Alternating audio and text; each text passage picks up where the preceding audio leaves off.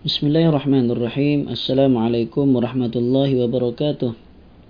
Alhamdulillah wassalatu wassalamu ala Rasulillah wa ala alihi wa sahbihi ajma'in.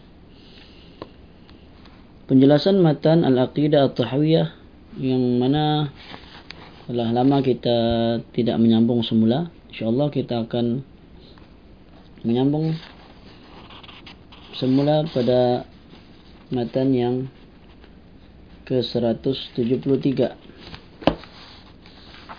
Matan sebelum ini Matan yang ke-172 Mungkin kita ulang Sebagai satu uh, Pengulangan lah, Untuk kita Mengingati semula Apa yang telah kita pelajari sebelum ini.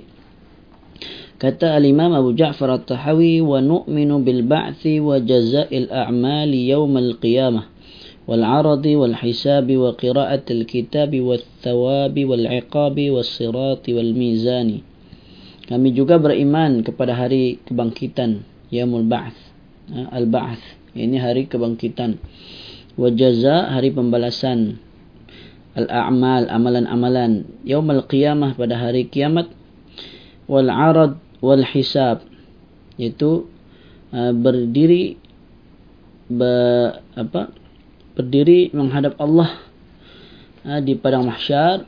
Wal hisab perhitungan amal. Qiraat kitab dibacakan kitab catatan amal. Ha, diberikan pahala ataupun azab. Dan juga meniti di atas sirat yaitu jambatan. Wal mizan dihitung amalan dengan al mizan timbangan amal. Ini telah pun kita bacakan di antara dalil-dalilnya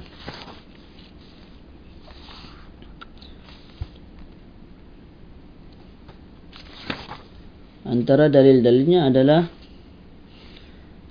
Allah Subhanahu wa taala berfirman ووضع الكتاب فترى المجرمين مشفقين مما فيه ويقولون يا ويلتنا ما لهذا الكتاب لا يغادر صغيرة ولا كبيرة إلا أحصاها dan diletakkan kitab lalu kamu akan melihat orang-orang yang bersalah ketakutan terhadap apa yang tertulis di dalamnya dan mereka berkata aduhai celaka kami kitab apakah ini yang tidak meninggalkan yang kecil tidak pula yang besar melainkan tercatat semuanya?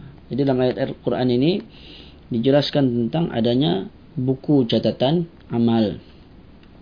Allah berfirman wa kulla insanin alzamnahu ta'irahu fi 'unuqihi wa nukhriju lahu yawmal qiyamati kitaban yalqahu manshura Iqra' kitabaka kafa binafsika al-yawma 'alayka hasiba. Tiap-tiap manusia itu telah kami tetapkan amal perbuatannya sebagaimana tetapnya kalung pada lehernya. Dan kami keluarkan baginya pada hari kiamat sebuah kitab yang dijumpainya terbuka. Bacalah kitabmu, cukuplah dirimu sendiri pada waktu ini sebagai penghisap terhadapmu. Jadi ada penyebutan iqra' kitabaka, bacalah kitabmu. Yani kitab catatan amalan. Kemudian Allah juga berfirman, "Fa amma man utiya kitabahu bi yaminih fa yaqulu ha umqra'u kitabiyah.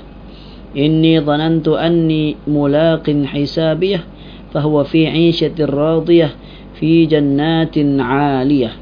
Adapun orang-orang yang diberikan kepadanya kitab catatan amalnya dari sebelah kanan, maka dia berkata, "Ambillah ambillah bacalah kitabku ini. Sesungguhnya aku yakin aku akan menemui hisab terhadap diriku. Maka orang itu pun berada pada kehidupan yang diradai dan berada di dalam syurga yang tertinggi.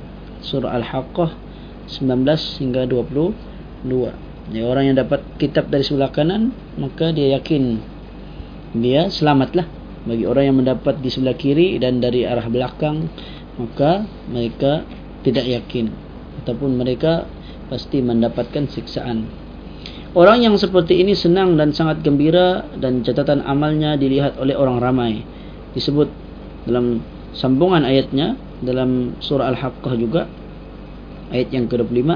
Wa amma man utiya kitabahu bishimalihi fayaqulu ya laitani lam uta kitabiyah. Wa lam adri ma hisabiyah ya laitaha kanatil qadiyah Adapun orang-orang yang diberikan kitabnya yakni buku catatan amalnya dari sebelah kiri maka dia berkata wahai alangkah baiknya kiranya tidak diberi kepadaku kitabku ini aku tidak mengetahui apa hisab terhadap diriku. Hai kiranya kematian itulah yang menyelesaikan segala sesuatu. Ya orang yang mendapat uh, kitab dari arah sebelah kiri maka dia uh, uh, dia kata dia tidak tahu apa yang akan terjadi pada dirinya setelah dihit, dihisap setelah dihitung. Kemudian dia beranggap atau dia berangan-angan agar supaya kematianlah yang berakhir. Kalau boleh matilah terus. Tapi tidak. Ya. Maksudnya andai saja aku tidak dibangkitkan kembali dan kematian adalah akhir dari segala sesuatu tentang aku. Itu ayat yang tadilah. Kemudian Allah berfirman, "Ma aghna anni maliyah halaka anni sultaniyah." Hartaku sekali-kali tidak memberi manfaat kepadaku, telah hilang kekuasaanku dariku.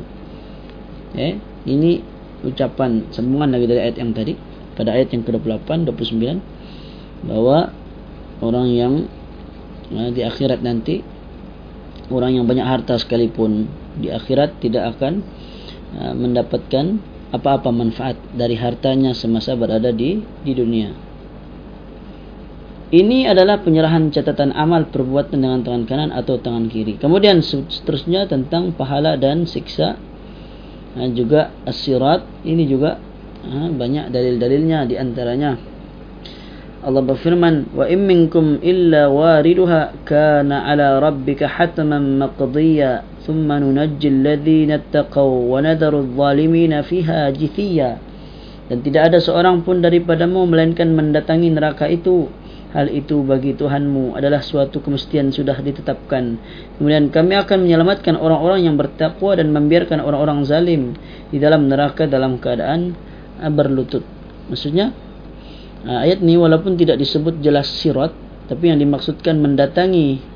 Ya tidak ada seorang pun melainkan pasti akan mendatangi neraka. Maksudnya akan melalui neraka yaitu jambatan yang diletakkan di atas api api neraka. Okey. Maksud as-sirat kata Syekh Salih Fauzan jambatan yang terbentang di atas neraka jahanam lebih tajam daripada pedang lebih nipis uh, lebih halus daripada helaian rambut lebih panas dari bara api di mana manusia akan berjalan di atasnya sesuai dengan amal perbuatannya. Di antara mereka ada yang melaluinya bagaikan kilat menyambar di antara mereka melaluinya bagaikan angin di antara mereka ada yang melaluinya bagaikan kuda jantan pilihan di antara mereka ada yang berlalu yang melaluinya bagaikan penunggang unta di antara mereka ada yang melaluinya sambil berlari anak dan ada yang berjalan juga ada yang merangkak. Dan ada di antara mereka yang tersangkut pada besi bengkok di pinggiran jambatan tersebut lalu kemudian dilemparkan ke dalam api neraka. Ini semua ada dijelaskan dalam hadis-hadis Nabi lah. Segala kebaikan akan ditimbang dan jika kebaikan seseorang lebih berat maka beruntung. Sebaliknya jika lebih berat pada sisi keburukan dari kebaikan maka dia akan gagal dan rugi. Timbangan ya. berkenan timbangan disebut dalam banyak ayat Quran di antaranya dalam surah Al-A'raf ayat 89 Allah berfirman wal waznu yawma idinil haq yawma idinil haq. Wal waznu timbangan wazan. Faman faman taqulat mawazinu sesiapa yang berat lebih berat timbangan timbangannya faulaika humul muflihun. Maksudnya timbangan kebaikan. Maka dia termasuk orang-orang yang berjaya. Waman khaffat mawazinu siapa yang ringan timbangan nah, ini timbangan kebaikannya ringan. Maksudnya timbangan timbangan kejahatan lebih berat. Faulaika alladhina khasiru anfusahum bima kanu biayatina yadhlimun. Dan sesiapa yang ringan timbangan kebaikannya itulah orang-orang yang merugikan dirinya sendiri disebabkan mereka selalu mengingkari akan ayat-ayat kami. Kemudian Allah Subhanahu wa taala berfirman ونضع الموازين القسط ليوم القيامة فلا تظلم نفس شيئا. وإن كان مثقال حبة من خردل أتينا بها وكفى بنا حاسبين. Kami akan memasang timbangan yang tepat pada hari kiamat. Maka tiadalah dirugi, dirugikan seseorang barang sedikit pun jika amalan itu hanya seberat biji sawi pun. Pasti kami mendatangkan pahalanya. Cukuplah kami sebagai pembuat perhitungan. Cukuplah Allah sebagai pembuat perhitungan yang eh, akan menghitung. Kita masuk matan yang ke 73 insyaallah pada uh, pertemuan selepas ini. Aku qouli hadza wa astaghfirullah alazim li wa lakum sallallahu ala nabiyyina muhammad wa ala alihi wa sahbihi wa baraka wasallam